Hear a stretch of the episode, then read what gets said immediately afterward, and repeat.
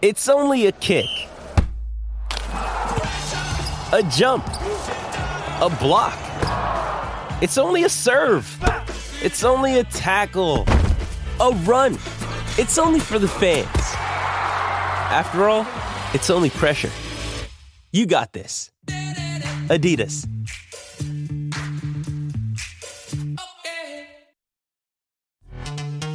This episode is brought to you by Pepsi Wild Cherry. Pepsi Wild Cherry is bursting with delicious cherry flavor and a sweet, crisp taste that gives you more to go wild for. Getting wild may look different these days, but whether it's opting for a solo Friday binge watch or a big night out, everyone can indulge in their wild side with Pepsi Wild Cherry. Also available in Zero Sugar. So grab a Pepsi Wild Cherry and get wild. Welcome to the College Football Playoff Show Q&A, where Doug Lesmerises and Shehan Jeyarajah answer questions about the playoff and its contenders from subscribers. Welcome back to you guys. Shehan, let's get Oregon in. I don't want to waste like another 20 seconds of on uh, oh, should we put in the team that beat Ohio State on the road without its best player? I take the blame for this one. I encouraged us to, pick, to kick Oregon out last week on this podcast. We rank the contenders. We welcome new contenders by voting them in, and we kick out a contender every week. And after the way the Oregon Ducks struggled with Fresno State last week and did it while Kayvon Thibodeaux was hurt, it was like, man, if he's not going to play, how can they hang with Ohio State? He did not play, and they beat Ohio State. Shehan, as we think about bringing teams back in, like how much time did you think about should Oregon be back in the mix?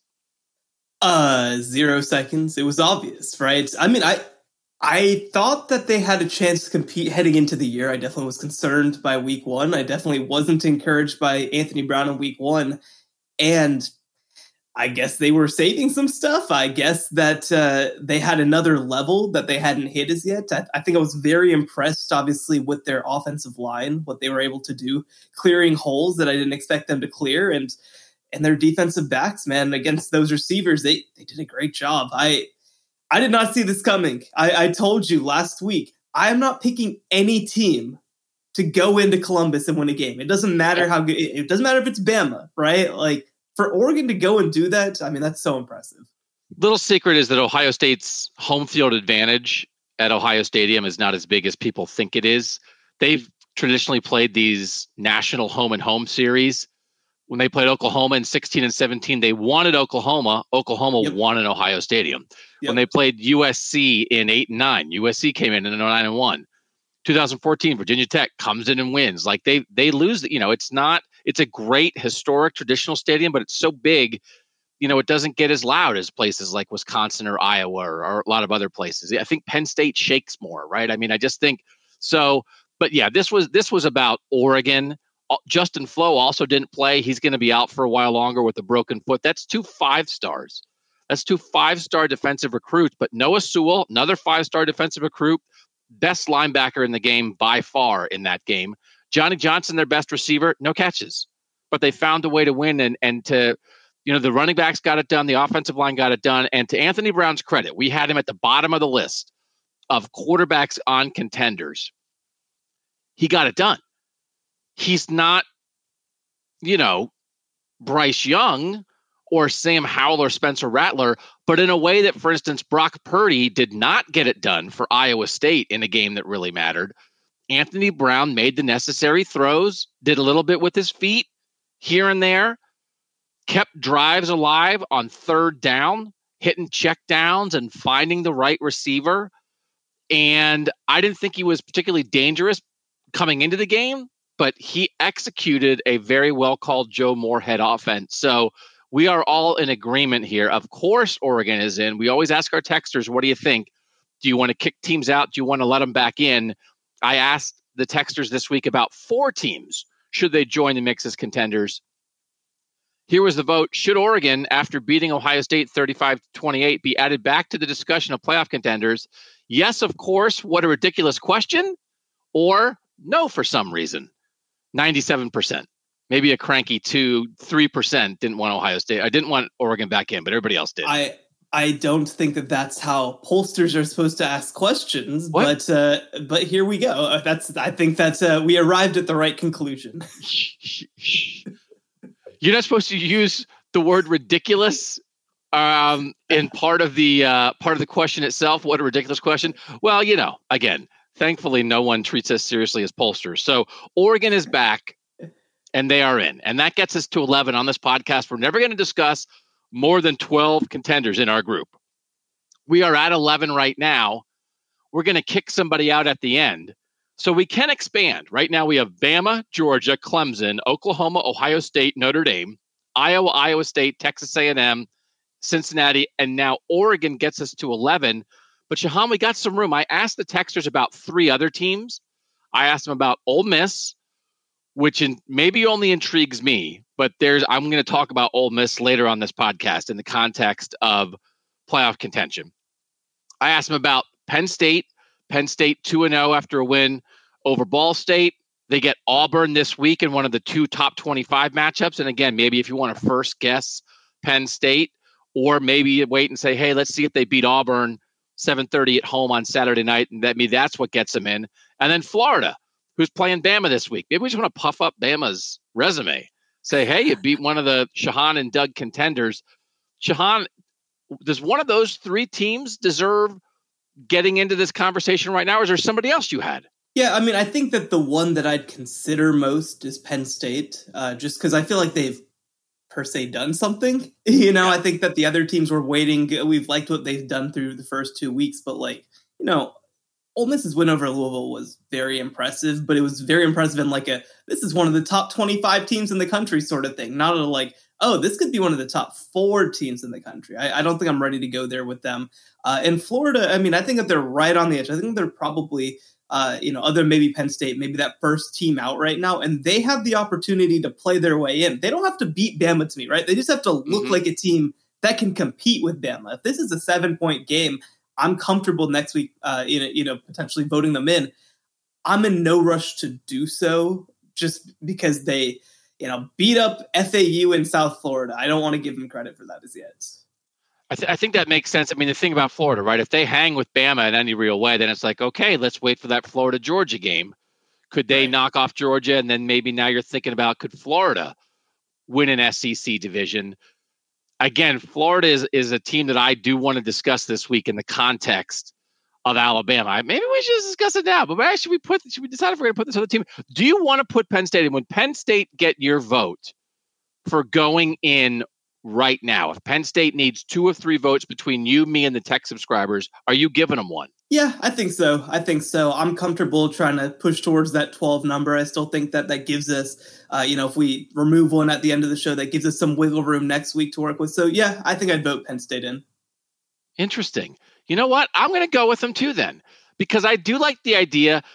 Uh, on one hand, and we said this on the Tuesday pod, it feels like, man, it's kind of hard to think about 12. But Penn State is a blue blood program, it's got an established head coach it has some real playmakers on offense, I think, which which matters to me in trying to discuss a team like this. And we're going to discuss that. We have a, a guest coming on later, um, Tyler Kluver from the Washed Up Walk-Ons podcast. He's a former Iowa long snapper, four-year starter at Iowa as a walk-on long snapper. He will join us to talk about the Hawkeyes. But for instance, one of the things with Iowa is when we're really talking about playoff contention, they were so impressive in so many ways against Iowa State. They also got outgained like three to one, but they that was fine because they won the turnover battle four to zero. But I have a little bit of a question about their playmakers against equal talent teams, right? I mean, their defense can be very smothering. I don't have those questions with Penn State, right? Sure. Jahan Dotson is elite. I liked Parker Washington a lot coming into this season, the second year receiver out of Texas I'm sure you have some knowledge about him in, in Texas, Shehan. They both have 10 catches through two games. I think Noah Cain is a legit dude at running back. And Sean Clifford, again, falls. I think if Sean Clifford had been in our discussion in the preseason, if we were ranking Penn State about quarterbacks, we would have put Sean Clifford in the Jack Coan at Notre Dame, Anthony Brown at Oregon kind of discussion. But again, Sean Clifford, so far, when you have a weapon like Jahan Dotson, is doing what needs to be done. Enough of a threat on the ground, made some big runs this season so far against Wisconsin and Ball State. You know, given given Dotson and Washington a, a chance to make plays. New offensive coordinator and Mike Yurcich. I think there's a lot of interesting pieces around Penn State. And when I look at Penn State, and we, everybody knows the issues that Ohio State is having with its defense right now. I think Ohio State would would pay cash money for Penn State's back seven. They have playmakers at linebacker, they have playmakers at corner, they have playmakers at safety. They have experience, they have highly recruited guys, and I think they're showing up, Shehan. So I think there there are a lot of pieces here.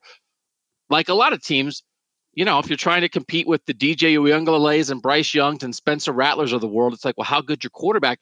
Sean Clifford doesn't have to be great. He just can't kill him. And I think through two weeks, he's been pretty darn solid.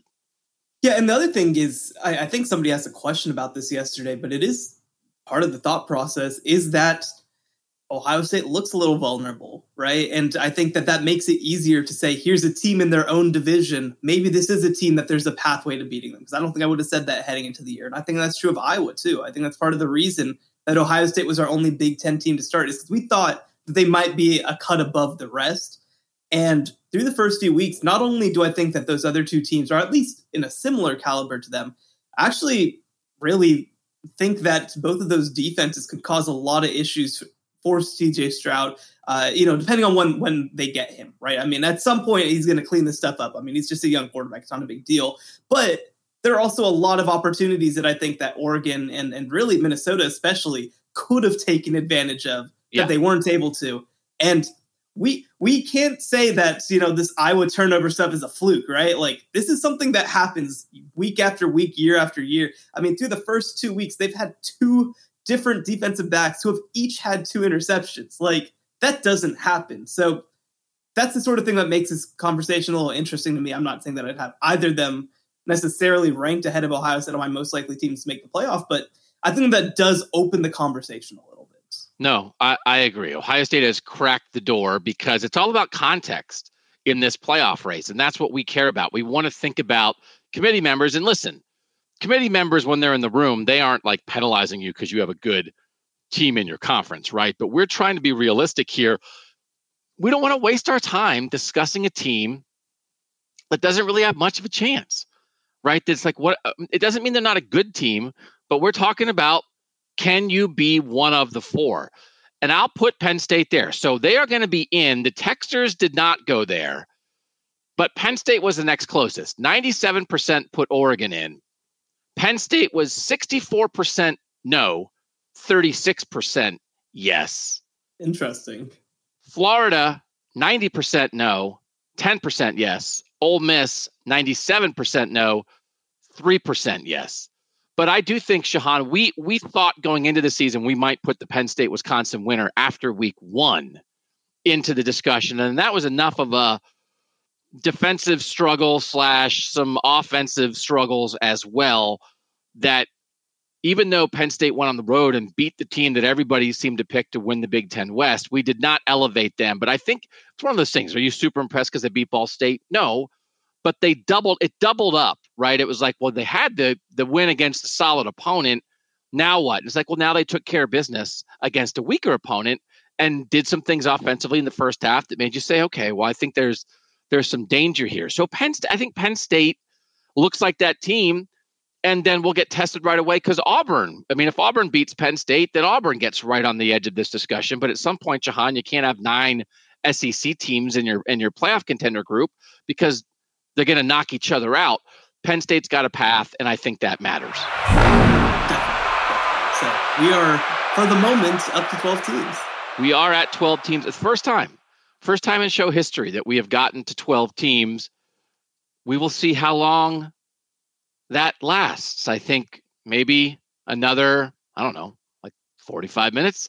We'll we'll see. We've got a couple teams on the hook, Shehan. We do this at the end when you have Iowa State coming off a loss, Ohio State coming off a loss, Notre Dame coming off another really tight win. And by the way, the team that Notre Dame beat the week before lost to Jacksonville State. It makes that close win over Florida State look even a little crazier. we've got a couple teams kind of on the hook, and Texas A&M is in a really weird spot. There's some really sort of interesting teams in the middle of the pack this week. I think Shehan that we want to talk about. So I do have a feeling we might be getting back to 11 by the end of this podcast. For now, though, we will take a quick break on the college football playoff show. If you want to be a tech subscriber and get to vote on should teams be welcomed in or kicked out, we'd love to have you. 817 442 6789. We will be back on the other side. We will rank all of our contenders and we will welcome in our special guest to talk about how the Iowa Hawkeyes got this win over Iowa State and what we think they can do and need to do going forward to continue to look like a playoff contender. We'll do it next on the College Football Playoff Show. Back on the College Football Playoff Show, Doug Shehan and special guest Tyler Kluver. Something about Tyler that makes him different than us is he played college football, which makes you by far the greatest expert on the show. Tyler, he's from the Washed Up Walk Ons podcast about Iowa sports, four year long snapper for the Hawkeyes. Tyler, you're on because the Hawkeyes are for real. And and when you watch this, it's hard not to jump. We'll get to all parts of it, but it's hard not to jump right away to that defense. It they did not let anything go. It felt like against Iowa State. Nothing is easy. They blanket you. What did you see? You've played at this program. You played for Kirk Ferentz, but when you watch that defensive performance, did you just feel like, man, that's Iowa defense to me?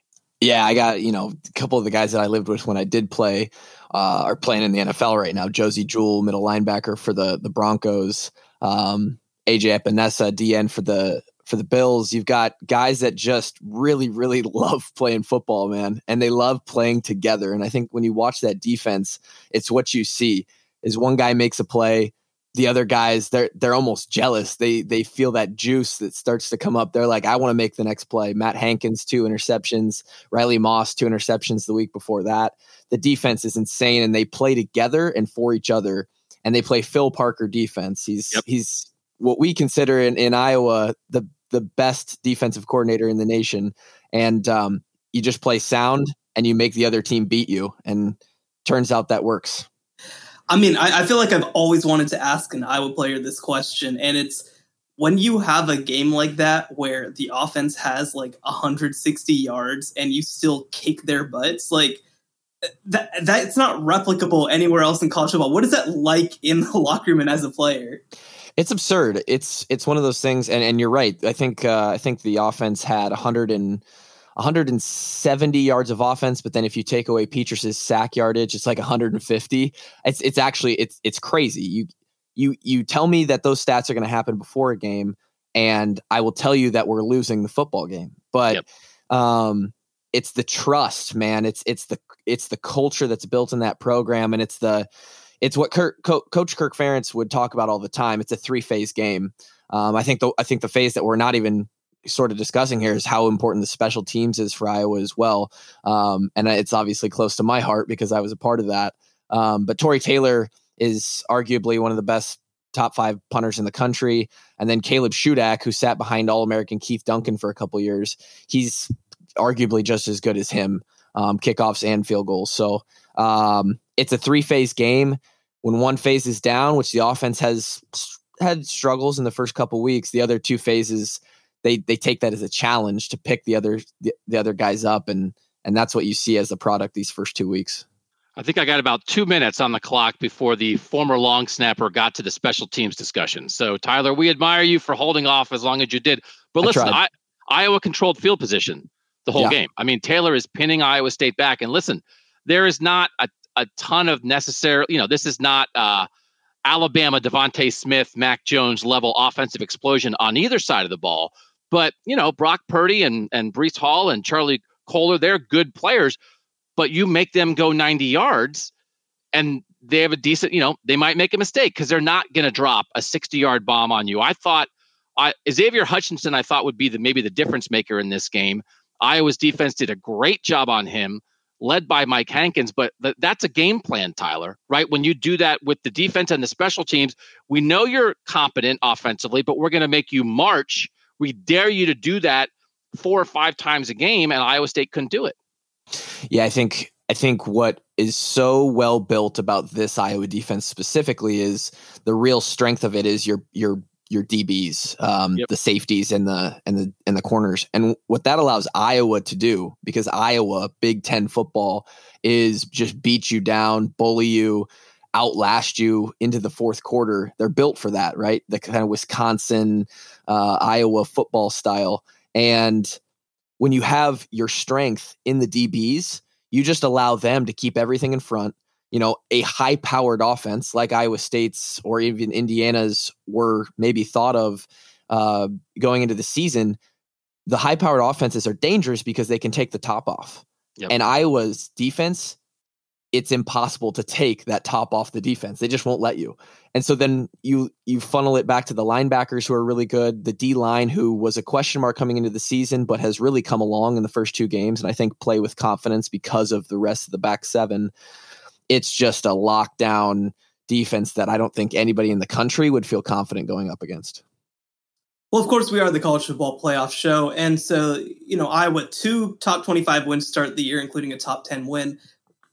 What is the ceiling for this team? Do you view this as a team that really, at the top end, could compete for the college football playoff? Not right now. And it's because of the offensive uh, struggles the defense isn't going to score points every week, and it's one of the concerns in the Iowa, uh, the Iowa base right now is you know the defense is going to be good to great all year, but they're not going to be insane all year, and we're going to play opponents at some point.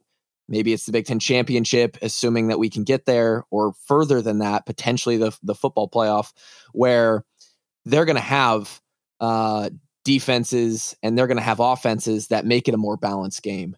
And Petras is really the factor, right? Yep. He he is, you know, we have Tyler Goodson, who's a top 10 in, in, the country running back, we think. We have receivers who are capable, and we have tight ends. I mean, it's tight end you of the last five years. So um, the offensive line, who we, we get a starter back, uh, which is going to help us a lot in these next two games, uh, develop that sort of congruency.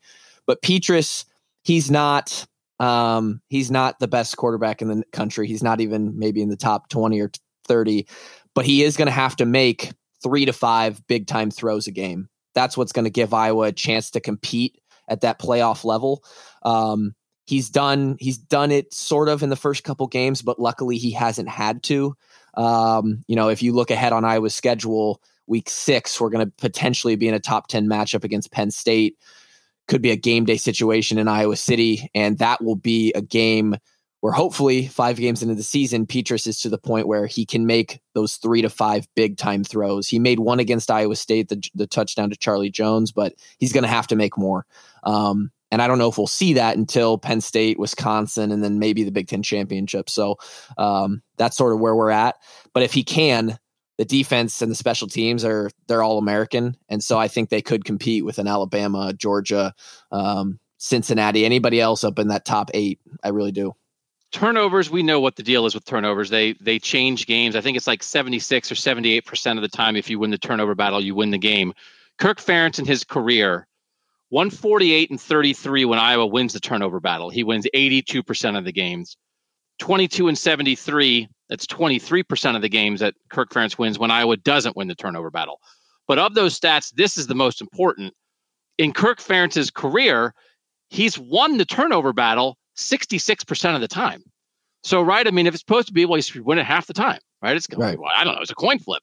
He, the Iowa under Kirk Ferentz wins the turnover battle two thirds of the time. They win this turnover battle for nothing. They get 20 points off turnovers sometimes turnovers are luck, Tyler, right? We yeah. know that. And sometimes I think if you end up relying, generally, I think if you think you're going to rely on turnovers, it's like, well, okay, keep your fingers crossed. But I just thought when you see a guy make a play like Justin Jacobs made near the goal line, he is a six foot four, 236 pound linebacker who sheds the block of a six foot seven, 250 pound tight end Breece Hall, who's one of the best running backs in the country, is just cutting off the tackle and headed outside for a gain. And this linebacker will not be blocked, gets his arm on the ball, knocks it free. Instead of a nice gain for Iowa State, it's a fumble return for a touchdown. That's not luck, Tyler. That's defense. That's want to. That's teaching and coaching about how to get off a block. That's great talent and skill by Justin Jacobs. I mean, it's that kind of play that says, all right, I think Iowa needs those plays to hang with the best players in the country, but those are the kind of plays that Iowa makes on a regular basis.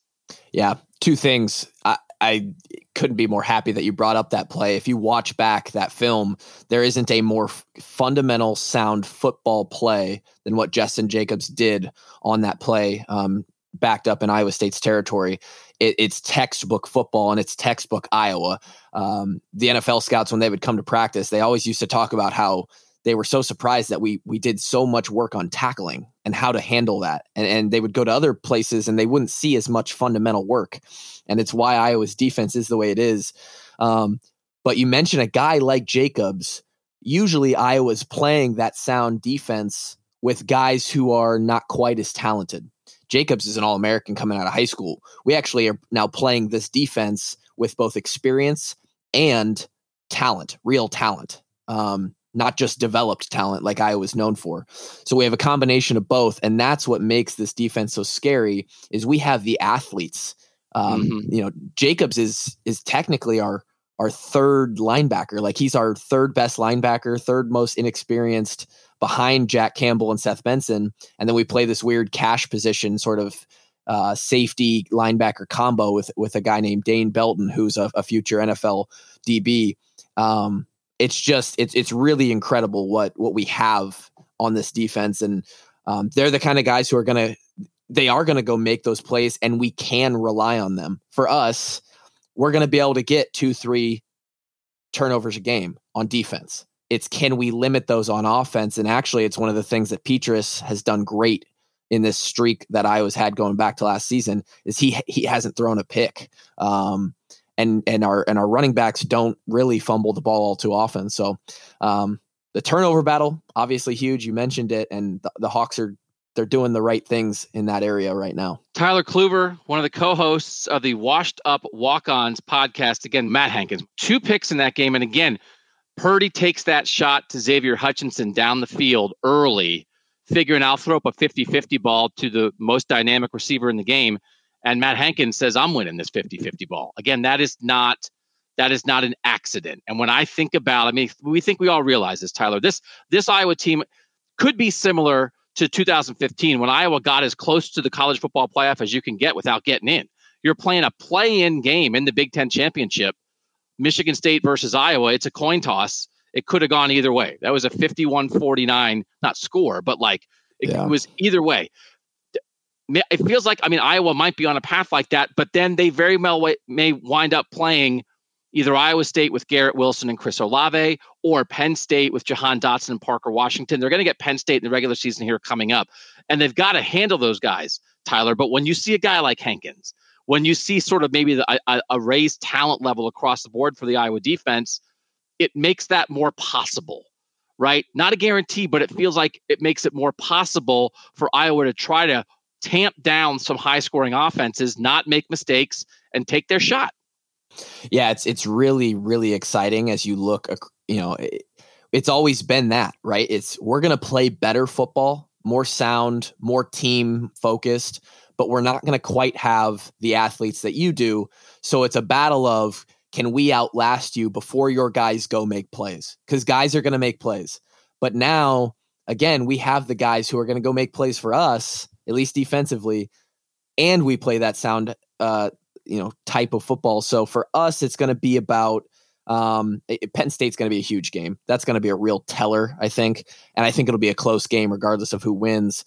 Um, what's interesting is now that Ohio State has shown that that they have some some liabilities on the defensive side of the ball, and their offense, I wouldn't say is, you know, they they do have Olave and and the Williams kid, but I think they're not quite as as explosive as they have been in the past. Um, still very talented.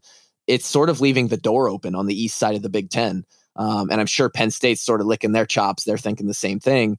Uh, if Iowa sort of does what they should and what it looks like they're supposed to at this point, two games into the season, and and, and wins the West, um, it is going to be a heck of a matchup in the Big Ten championship between them and either Ohio State or Penn State, assuming that they're the ones who get there. So um, and I, and I think it'll be a matchup that Iowa fans don't normally see. Again, it's going to be a talent matchup, an explosive matchup, an exciting game, not like a 10-6 Wisconsin uh, two yards in a cloud of dust sort of sort of matchup. So really exciting stuff for Iowa. Not something that not something that we get to talk about a lot. Um, uh, a Big Ten sort of championship potential team, but it, it, comes around once every five or six years. I played on that 2015 team. It was it was it was you know it's like the bane of my existence. We were they scored with like I don't know 50 seconds left to take the lead, yeah. and that that hurts. But I hope that guys that this year can revenge that and go and get us a Big Ten championship. That's the goal.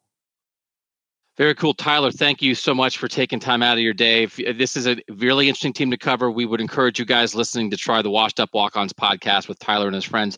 Tyler, thanks for joining us. And if the Hawkeyes keep rolling, we'll try to have you back down the road. Absolutely. Thank you guys for having me on. Thanks to Tyler Kluver for that.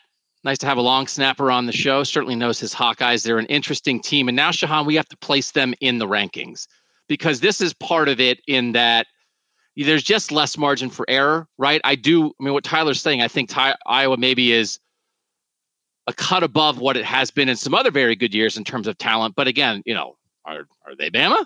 But again, we can't also just play the are they Bama game, or we would have a podcast that talks about one team. So we're going to put them in the mix here. We have 11 teams, no, 12 teams to rank with what we're doing now, having added Oregon and Penn State for now. We'll see if we kick one out later. Again, we are ranking teams like we're on the committee, whatever that means. Shehan, who is your number 12? My number 12 is Notre Dame.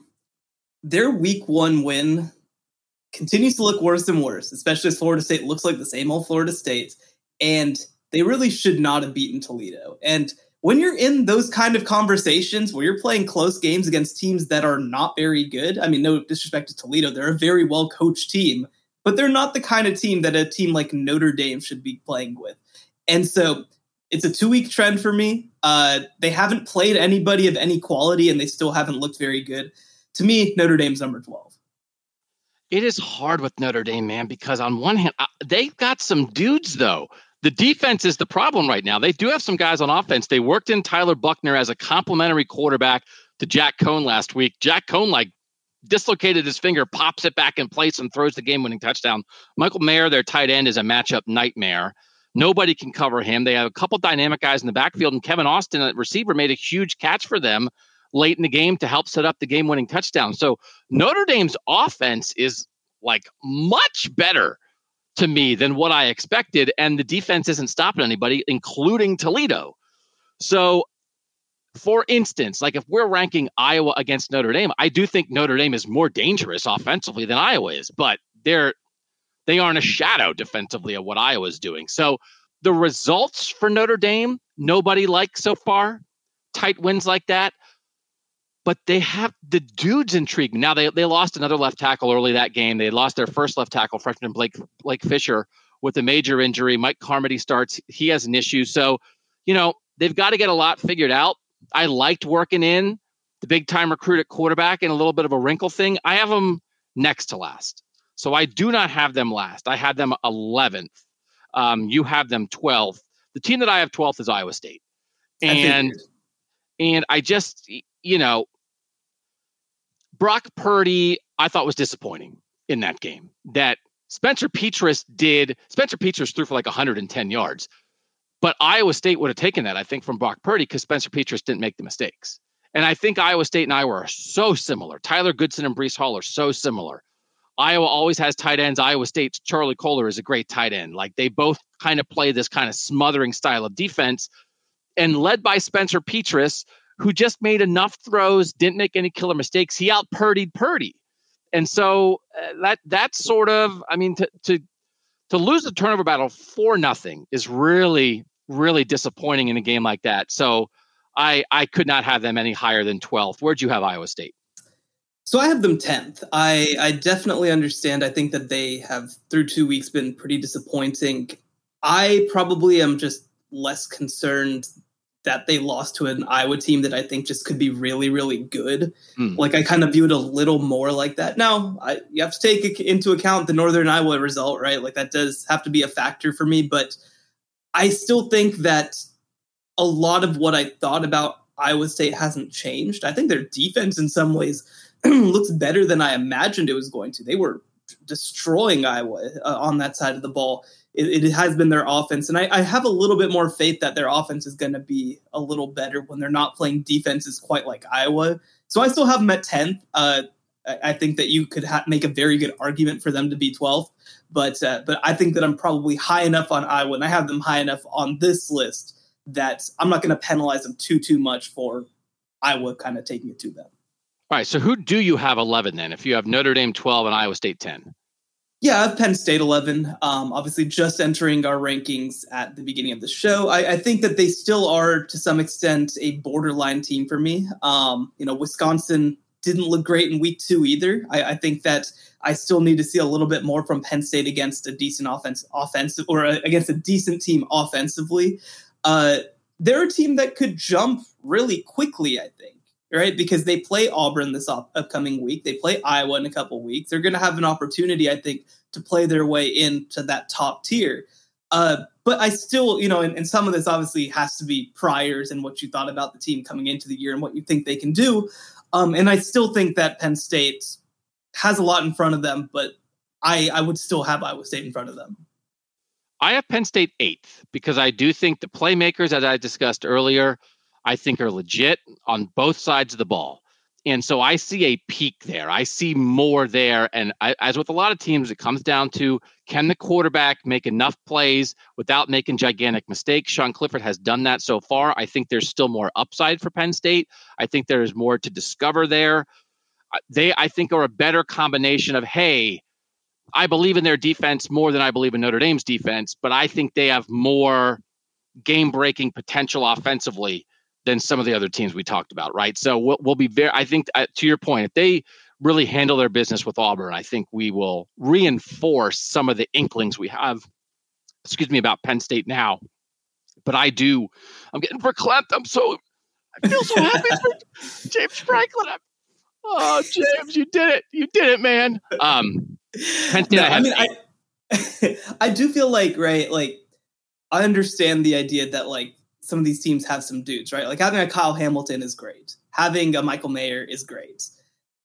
But like I, I think that for me, I, I just am looking at 11 man units, right? Like if I if I loved every single individual dude that I saw, right? Like we'd have LSU in here or we'd have Texas yeah. in here. And and at a certain point, it's about the sum of the parts, right? And I do I, I think you're right. I think that Penn State on both sides of the ball has the ability to keep growing. I want to see them do it first before I say that they've done it. And so, um, you know, again, I I think that they probably should have lost that Wisconsin game, right? Like, I don't think that was a super convincing victory. I, I think that they just have, to me, I, I, think that they have to keep proving themselves, and I think that they will. And so I'm going to wait for them to do it. Okay, let's um do my number ten, which is I think the most difficult team to try to evaluate right now, and that's Texas A&M. Sure. And you have to evaluate them without Haynes King.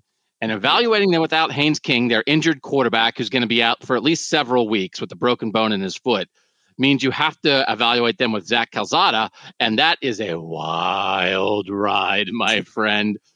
Oh my God. I don't know if you guys have, uh, you know, we'll take sponsors. We'll take more sponsors here. People want to do things. You guys got the YouTube TV? Anybody got the YouTube TV? I, I got YouTube TV. The YouTube TV, you just set a recording for a team for the whole year. It finds the team where the game is being played, whatever channel. I'm old. I can't keep track of channels.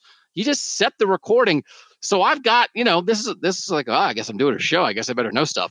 So, you know, I just am recording every game for the 25 best teams in America every week.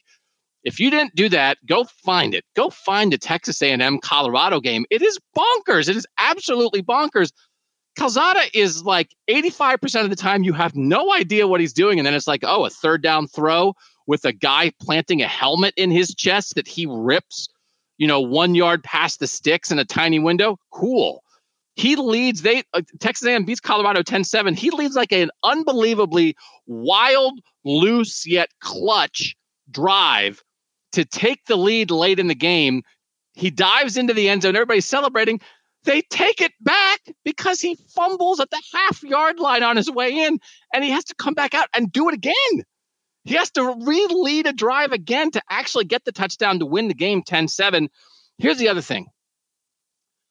Achane and Spiller in the backfield for Texas A&M. I liked every piece of Texas A&M in that game except the quarterback. Because in the end, they get the two running backs combined for Spiller's 14 touches, 76 yards, Achane 12 touches, 74 yards. They ignored them for too long. The final game winning drive that actually cashed in the touchdown, uh, seven of the 11 plays are touches for those two guys. They still get after you defensively. They still have a good offensive line. They could have lost that game. They scored 10 points at Colorado. So, how impressed can you be? Man, they were dragging a guy who just wasn't ready to do it yet. It's going to have to do it now at quarterback. I feel like if the, now that they know they're not going to have Haynes King, mm-hmm. Shehan, I would like to see the backfield touches for those two dudes. They had 26 touch, touches combined in, in the Colorado game. They should have at least 40 combined. Screen pra- passes, swing passes, inside run, outside run. Those guys are dynamic. It's it, they've got to figure it out, Shehan. They got work to do, but they got a week to do it. I still there's a lot of pieces of A and M I still like, but because of the quarterback, I couldn't put them any higher than 10th. Wild game. Please go watch the game. You don't think you want to watch a 10 7 game? I guarantee that you do. Yeah, I mean, maybe try to watch like a cut up of the game. You can usually find this sort of things on YouTube. I don't know if you want to dedicate three and a half hours. Well, you've got to, see the misses too. You've got to see the miss, miss, yeah, huge the, play. The, the cut ups would have not just a highlight one. Like there's like okay. sort of 19 minute, uh, you know, play to play to play ones. Yeah, I mean, so after the game, I, I think it was Jimbo Fisher said that a bunch of defensive players just kept coming up to Zach Calzada and we're just like, just get one. We got you. Just just just get in the end zone once. Like that's all we need from you. Don't worry. We we got you. We believe in you, sort of thing, right? And like I think actually it's a I think it is legitimately a huge credit to how A and M's team responded around Calzada. Yeah, they never got down, and they really like were always so positive with him, right? Like they were like, "Don't worry, we got you." Like it, it never faltered, right? And if they lose the game, maybe maybe that turns. But like, you know, credit to them for for just that. I don't think that that makes me feel a whole lot better about them. But uh, but you know, credit to them for that. Uh, I had them at nine. Uh, again, the, the only difference is that you switched out Penn State in front of them, and I did not. Uh, I'm I'm concerned. I'm I'm concerned. I didn't think that Haynes King looked especially great in the first place, and for them to go to Calzada now, I mean, it, it's just been a real issue the thing that people said about him coming into high school is that he has a great arm, he has great mechanics, he stands in the pocket and throws. You don't know where that throw is going to go, right? And like that's still an issue in year three for him, which I think is concerning. And the other thing too that you say about them is that they don't have a scholarship backup quarterback at all. Their current backup quarterback is Blake Bost, who's a walk on, uh, because they brought in a top 250 recruit this past year at quarterback and immediately moved him to tight end because they didn't like what he could do at quarterback. So I imagine that they think about bringing him back now because that's a really precarious place to be. But yeah, I mean, I don't know. It's I don't know what to think about this Texas A&M team. The defense looks awesome, but like the fact that you have to get into that kind of dogfight against Colorado, a team that I think is pretty good, but is certainly not great, especially not in the trenches. I, I don't know what to do with that information, so I have them ninth.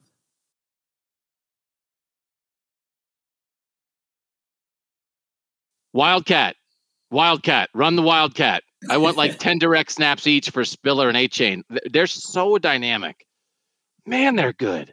And is it uh, Wydermyer, the tight end? Am I yeah, saying his name yeah. right? Dynamic, yes. like three absolutely game changing, dynamic dudes. If you can just find a way to get them the ball a little bit and then lean on this defense, there is such a difference between putting in your backup quarterback in the middle of a game and planning, I know I have to play my backup quarterback. Now that goes both ways. The opponents get to plan for it too. But but if Jimbo and his dudes on the st- they've got to earn their money this week because this team is too talented. I get it, quarterback's important. This team is too talented to be waylaid by this. Listen, teams have to play their backup quarterback sometime. That's how it works. So they have got to find a way because man, the other 21 starters they put out there on both sides of the ball, whoo, they can hang with anybody, man. And as you said, it's not like Haynes King was being Spencer Rattler. So like they they don't have to have the best quarterback in the country. They've got to get Calzada to a place where he can he can make a few more simple throws, and I think they'll be okay. I've got him 10th, you've got him 9th. My number nine is Ohio State. And this is real defensive issues. Schematically, talent wise, again, this is one of those things. Lots of times when you talk about Ohio State, it's like, wow, they've got more talent. I mean, when you look at Penn State's defense and Iowa State's defense and Iowa's defense and a lot of these teams, you wouldn't look at Ohio State's defense and say they definitely have more talent. And then they also have some fundamental breakdowns, some scheme issues. They let a guy up the middle through one hole, cracks off a 77 yard run because the linebacker followed the tight end in motion and the safety's offset on a hash and there's nobody there to make a tackle. The guy didn't even have to break a tackle. He just ran 77 yards through the middle of a defense. That's fundamental stuff. CJ Stroud was certainly solid, but he can't save them yet. They have real things to figure out. This was not a fluke, right? This was that Oregon more, with Oregon's talent and their scheme, showed Ohio State's flaws that are going to follow them until they fix them. Now, again, they get Tulsa, Akron, Maryland, Rutgers kind of stuff coming up. They're not going to be tested for a while. They have the Indiana Penn State double dip in about four or five weeks. That's when we'll find out. But there's legitimate stuff here, Shehan, that they've got to get fixed. Yeah, I have them at eight. Uh, they're, they're next on my list. I still think that, I mean, yeah, they, they have playmakers that I think anybody else in the country would beg for. Uh, I, I still think that they have a lot of upside because of that. And I think a lot of this is going to come down to CJ Stroud making those throws consistently. And I think that's going to happen. I, am not really that concerned about that. Defensively, I think you're right. I mean, losing Josh Proctor is just another hit to a defense that already was not very good. Uh, the one thing that you say about the Big Ten is there's not a ton of teams that are going to take advantage of that, right? right. Like, I mean, I, I don't think that there's a ton of teams that are going to just go over the top, but yeah, maybe Penn State can, right? Like, that's that's something that I think you have to be concerned about. And so they're still eight for me. I, I don't think that many teams in the Big Ten are going to be able to keep up with them. Now, if let, us just say hypothetically we get to the end of the year and they're in a playoff situation, and let's say that the that things haven't gotten a lot better on both sides of the ball, like they could get things get bad for them against some of these better teams in the country, against an Alabama, against a Georgia. I, I don't think that the way that this team exists right now is anywhere near good enough, but I do think that there's enough reason to think that things can turn around that I still have them eighth three elite receivers, but the three elite receivers all played awesome against Oregon, and it still wasn't enough. That's that's right. the concerning thing. It's not like oh they shut down the receivers, so if we can just get those guys going, we'll be okay. It's like those guys went off, and so you need something else. So that's where Ohio State is. So we have the same bottom five teams in a slightly different order. But Penn State, Ohio State, Texas A&M, Notre Dame, Iowa State, they're a bottom five. That means we have seven above them. I think there's a little bit of a line here Yes. I don't know if this is where you would draw a line. I would. I have Clemson seven. Where do you have Clemson? Yep. I have Clemson seven as well. So I thought, listen, right? I mean, eh, uh, teams played some big games in week one, lesser opponents in week two. I was curious about the Clemson run game. Lyn-J Dixon's in the doghouse. He's the veteran guy that sat behind Travis Etienne. Dabo Swinney said that this week. Like he's gotta he's gotta take care of his business. He barely played, but you can see the young running backs coming. And we talked about that in the preseason. When are some of these teams going to get to these young running backs? Ohio State already did it. Master Teague is who was the veteran last year, no longer in the rotation. They went to second year Miyan Williams and first year TreVeyon Henderson last week. Same with Clemson. Kobe Pace, Will Shipley combined 15 carries, 148 yards, three touchdowns last week. Week one, the Clemson running backs altogether, nine carries, 24 yards. Now, that's the Georgia defense. That's also like the offensive line not getting it done, but also what is up with the running backs? I thought that was a necessary step. Yes, a lot of attention was on DJ in, in week one against Georgia, maybe not being dynamic and looking like a young quarterback. But if you can't run it, I mean, you can't put it all on the second year quarterback. I thought Shipley and Pace showing something that they get to that, that mattered for Clemson. But I still think enough of the issues from week one remain that there's still seven for me. Yeah, yeah. I mean, I agree with all that. I, I think that the other thing that's concerning is that there's not going to be many opportunities for them to prove themselves. Uh, I mean, if there really is another one all year long, maybe North Carolina or Virginia Tech in the ACC title game. Um, you know, I, I, think that all their issues are solvable with players that are on their roster. The one exception maybe would be the interior offensive line. I'm a little concerned still long term about that. Uh, but yeah, I mean, this team is not as good as last year. I mean, obviously they're not as good as last year's team, but I think that they're noticeably worse in a couple of different areas, and not just at quarterback. Obviously, where they go from Trevor Lawrence to DJ, and Yeah, I mean, I, I, just feel like there's not much to say about them. I'm in wait and see mode until they kind of prove that they can run the ball consistently, until they prove that they can block consistently, until they prove that they have uh, running backs that can also get out into the field and catch passes as well. So it, it's just a waiting game right now for me, and I don't think anything's changed. It's going to be hard to get a read on them for a while. Yeah.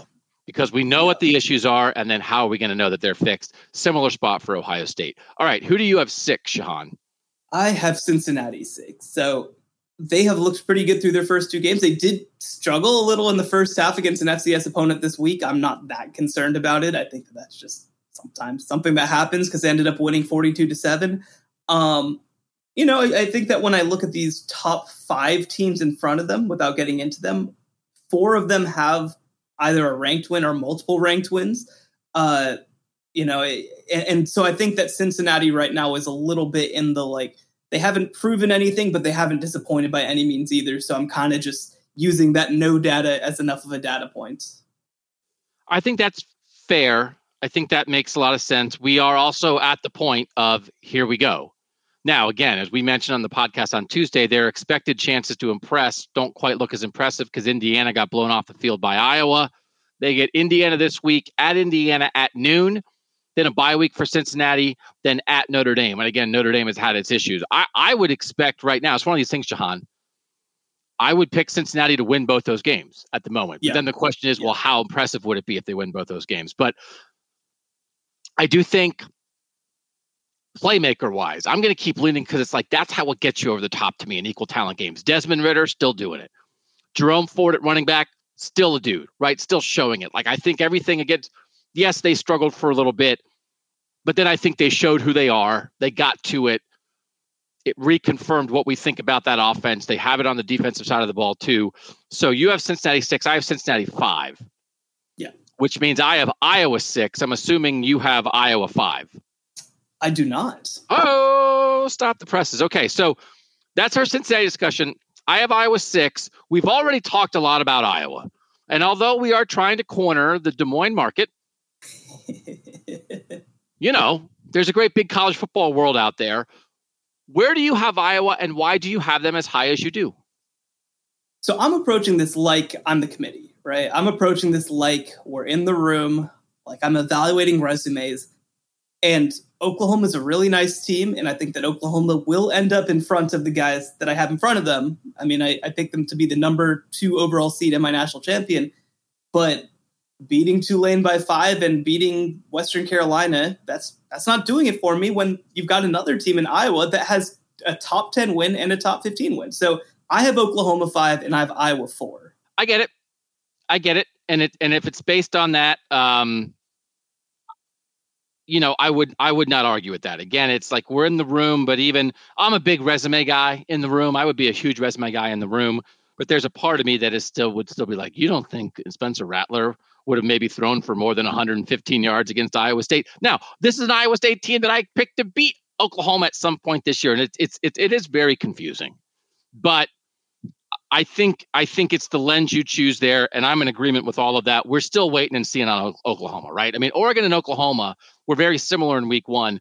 Oregon got its let me show you what we've got chance right away in week two and showed it. Oklahoma didn't really get that chance yet you know, they did what they were supposed to do. They show again a couple Haselwood, Eric Gray, a couple of the playmakers popping. They're showing a little bit of what they're supposed to show. Spencer Rattler didn't make mistakes, right? But again, it was against a team that had no chance to hang with them. So I, yeah, I go ahead. Yeah, I, I just consider the bottom five to be teams that I've been disappointed by relative to expectations, and I think that Cincinnati and Oklahoma are in a middle tier where they just have no data at this point. And then to me, the top four have all proven something to this point. I think that's fair. So I have Iowa six, you have Iowa four, I have Cincinnati five, you have Cincinnati six, I have Oklahoma four, you have Oklahoma five. Who's your three?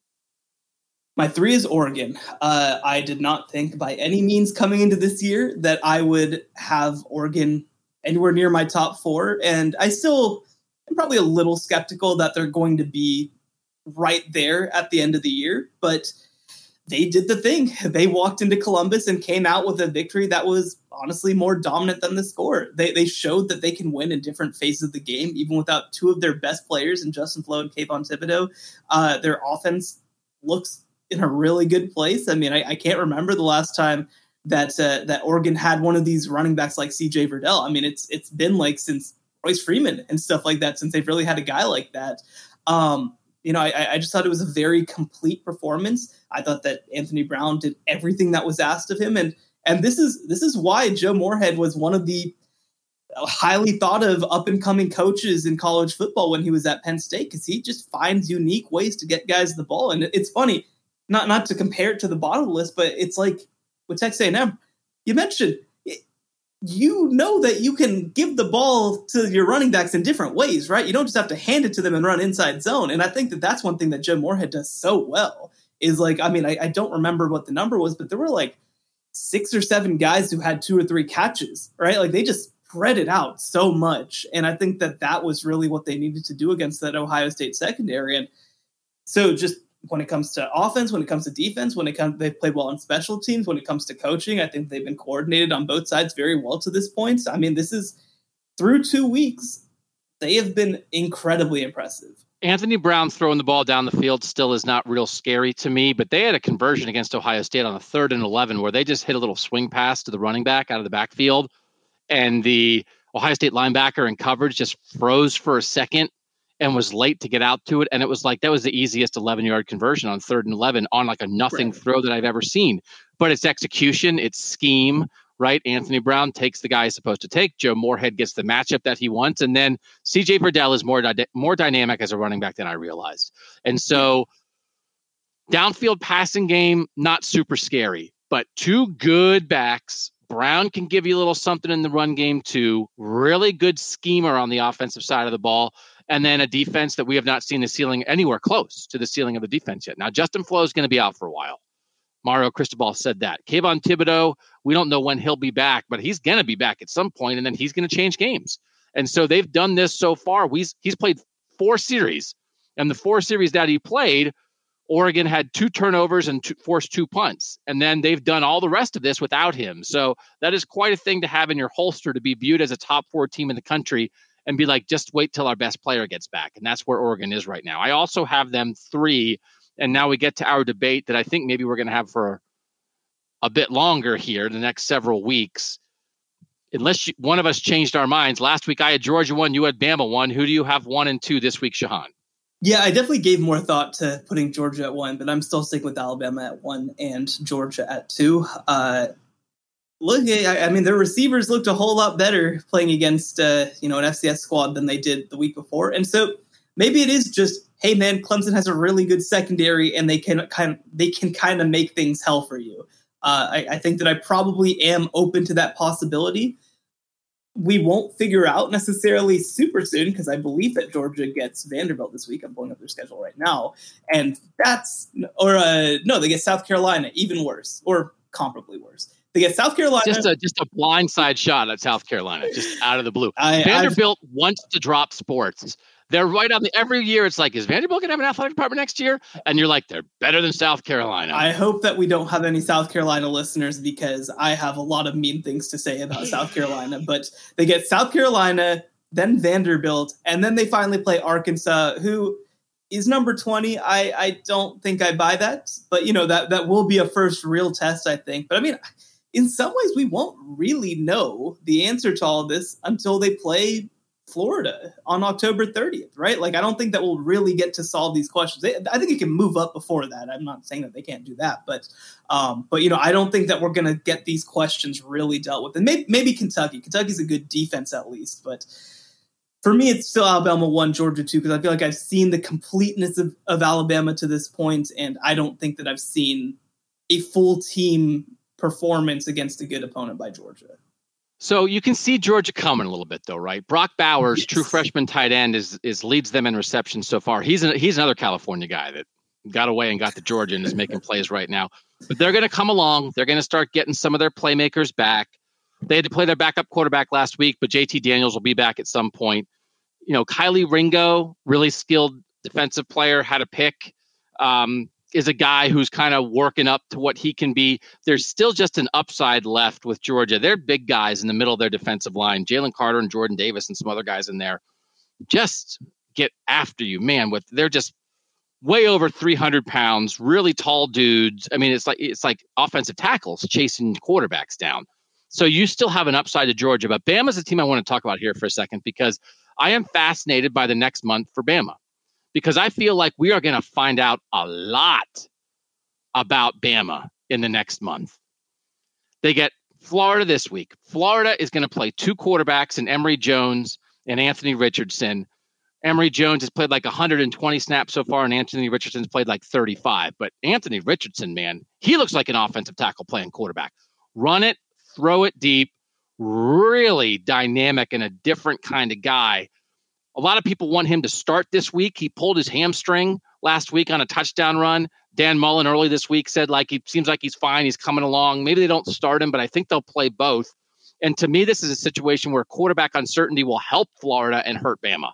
It's going to hurt Bama's preparation. And Anthony, when you think about what beats Bama, it's like, well, it better start with a dude at quarterback. Anthony Richardson looks like that guy to me. Does he not look yeah. like that guy? Like, like I don't know exactly what he is, but I don't think I'd want to try to stop him. And that is almost scarier, I think, for Bama than an established guy. There's not much film on this guy other than like 80 yard bomb, 80 yard touchdown run. Oh my God, he's as big as an offensive lineman and he can sling it. I Nick Saban has got to be up late into the night trying to design a game plan for him. But then also they're going to have Emory Jones, who's kind of like a much smoother version of that, a for, you know, big time recruit as well. I am very intrigued by what this two man quarterback system could mean for a, a, really skilled, but you know, relatively speaking, more inexperienced Alabama defense this week. I'm fascinated by this matchup. I do have to take a second to apologize. I said, I said that Georgia played an FCS team. They played two-time Conference USA champ UAB. I don't want to. I apologize. That was that was a, a misstatement. But to Anthony Richardson, uh, one of the people in, on my team at CBS is a is a Florida guy, and he is so pissed that Emory Jones is still playing football for Florida. He is so pissed that Anthony Richardson's not the guy yet. Now, Dan Mullen talked about after the game, like the reason that Anthony Richardson's not starting is because he's still trying to learn how to do the like basic offense things right? Right? Like he's still learning how to make the right read. He's still learning to to see the check down. And the fact that he's this good without kind of knowing how to run the offenses yet that's pretty scary right? For florida long term you know they, they really have something there.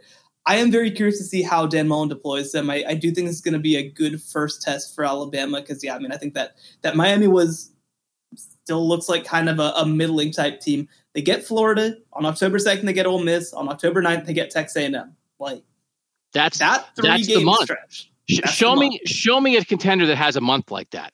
Because yeah. you're going to go from Anthony Richardson, then two weeks later, you're going to go to Matt Corral, who is like having, you know, if if if if I had a lot of Sam Howell stock early in the year, I might need to shift it to Matt. This is an NFL quarterback yes. in a Lane Kiffin offense. It is an it's a very different challenge for an Alabama defense than Anthony Richardson, but it is as as difficult a challenge in a in a totally different way. And I'm yes. really intrigued by Ole Miss. Again, are you super impressed by the Louisville win? Maybe not, but they have some guys. I want to yeah. watch. I want to dig in more on Ole Miss, and then they're going to get the Texas A&M. And yes. again, if they had Haynes King, that'd be more of a difference. But Jimbo's got a month to get that offense figured out before they get Nick Saban. And Texas A&M, as we as we talked about before the year, has enough guys who are going to be equal talent to the Alabama guys. They're not going to be scared. DeMarvin Leal is not scared of, of of Alabama, right? I mean, like they've got guys defensively, they have offensive linemen, they have the skill guys in the backfield. When I think about like Anthony Richardson, Matt Corral, De'Von Achane, Isaiah Spiller, DeMarvin Leal kind of stuff, that is legit stuff for Bama and we listen, if Bama gets through that undefeated, then I'll have them number one. But to me, if if and and the thing is, I don't even think that Alabama has to have a crack. They don't have to be showing any weakness to have trouble in this stretch. Yes. Because I'm telling you, man, if, if Ohio State was playing those three t- teams the next month, I'm not sure Ohio State wouldn't lose two of those games. I'm not sure Clemson wouldn't lose two of those games. I'm not sure Oklahoma would get through that stretch undefeated. Like Alabama has the best chance of anybody, but that is a real because it's all so different to me, Shehan. Yes. The different challenges you've got to get ready, but you can see dudes. Those are all SEC teams with interesting dudes that you don't see every week. And that's that is real, man. I am really excited for this next month of Alabama football. And I will, I mean, if Bryce Young and and Will Anderson and all these guys get through it, man, all the credit in the world. But if I had to guess right now, Shehan, I think they lose. I don't know where, which is basically I was at the beginning of the year. I don't know if I can pin it down where the loss is. But those are three real challenges to me. And it might be like you escape Florida, then you kind of have an easier game, and then Matt Corral throws for 450, and you couldn't do it, and then you take it out on Texas A&M or whatever. How it looks, man, it just feels like there's a real chance of that in my mind. Do you feel like there's a, of course, Bama's Bama, but do you feel like there's a real chance of that? I, I think that there's a chance, and the other thing that I'll mention too is that we mentioned three of those next four games are against ranked opponents right now, really good teams, uh, two teams that are right on the edge of the top ten. Uh, you, you know, there's going to be some real challenges. I mean, this the SEC West last year was pretty down. It, it, was not a good division outside of Alabama and Texas A&M. You know, this year I'm not buying Auburn personally. I but like they're a legit top 30, top 35 team. Arkansas is ranked right now. LSU I think is still a borderline ranked team. Like this is a tough division right now. And I think that there are more opportunities because last year, last year was like if Alabama doesn't lose to Texas A&M, they're not losing right? Like it's just not going to happen. I think that there are more opportunities for Alabama to get pushed. And, and actually, Ole Miss last year, who wasn't a great team, did push them, right? I mean, we had the the clipboard in the air game from Lane Kiffin, right? And, and so I do think that they're going to have a lot ready for for Alabama. I do wish I do wish that Ole Miss game, if they were going to win that game, I, I, would want it to be at Ole Miss. That game's going to be in Tuscaloosa. That's going to make it tough. But to play three games in four weeks like that in such short order, on top of playing Mississippi State, who has a really good defense, even if their offense is struggling right now. That's four really tough games in five weeks. So it'll be really interesting. If they get through this stretch, I think that they can cement themselves as the number one team. So Shehan still has Bama number one, Georgia two, Oregon three. I have Georgia one, Bama two, Oregon three. Shehan, Oklahoma four, uh, o- Iowa four, Oklahoma five, Cincinnati six. I have Oklahoma four, Cincinnati five, Iowa six. Let's go to our texters. They had Alabama one. Again, if you want to be part of this, get the rank stuff, kick teams out 817 442 6789. If you've been thinking about it and you haven't pulled the trigger yet, we'd love to have you. It's only a buck a month after the free trial. Texters, Bama one, Georgia two, Oklahoma three. That's higher than either of us had them. Oregon four, Iowa five. Respect for Iowa. Cincinnati six, Texas A&M seven, Clemson eight, Ohio State nine, Notre Dame 10, Iowa State 11. I did not give them Penn State as an option because I wasn't sure we'd be ranking Penn State. So nothing too dissimilar there, Shehan. Pretty similar for sure. Which then leads us to booting time. Who's not going to make it to the end of this show? We'll do it next on the College Football Playoff Show. All right, Shehan, I gave the texters three teams to think about uh, booting out. And, you know, oh, I gave them four actually, because I gave them Texas A&M because it was such a weird game. But I gave Iowa State, Ohio State, Notre Dame, and Texas A&M. If you had to guess, Shehan, who do you think won the vote to get booted by the texters? I think that their vote was probably easy, and I'm assuming that they went with Iowa State. 63% for the Cyclones. Notre Dame 25%, Ohio State 10%. We still got a lot, of, a lot of Ohio listeners here. Texas A&M 1%. So I'll take that as a vote to kick out Iowa State. That's who the texters chose. Who would you kick out, Shehan? So I mentioned it, right? They were my number 12 team. I am not impressed by Notre Dame. I, I, don't think that they've been very good through the first two weeks. I don't think I think that their lone loss, which was in overtime, is looking worse and worse. Uh, I understand why Iowa State is probably going to be the vote. I, I don't think that's unfair.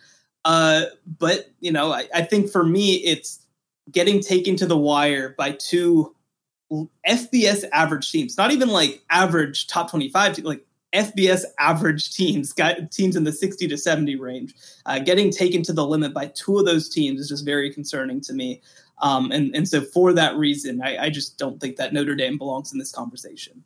So you vote to kick out Notre Dame. The Texters vote to kick out Iowa State. So I will break the tie here, and I am saying farewell to one of my playoff teams. the Iowa State Cyclones, you saw how they have to win, and they couldn't win that way.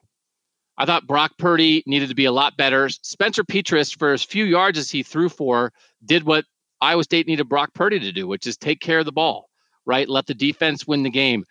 Tough spot, but Breece Hall to fumble there, man, just like on a and as much as it was like a great play to get off the block and make the tackle, it wasn't like the guy went in and stripped the ball. He just kind of got his arm in there and Iowa State's best player fumbled and it turns into six for Iowa. I mean, to lose the turnover battle four to nothing, even if you lose the turnover battle two nothing, I think you've still got a shot here. But now, in terms of like getting to the playoff, they're road, they got to be perfect. They've got to beat Oklahoma twice now. So I'm okay, like not spending a lot of time discussing Iowa State until they at least beat Oklahoma the first time because they're out of a, they have no margin for error from a playoff conversation. They could still win the Big 12, right? But I mean, they're gonna they have to win out. They're not getting in with two losses. So it's like, all right, Iowa State, you've lost your game. But now I don't need to talk about you until I get a better feeling that you're going to keep winning.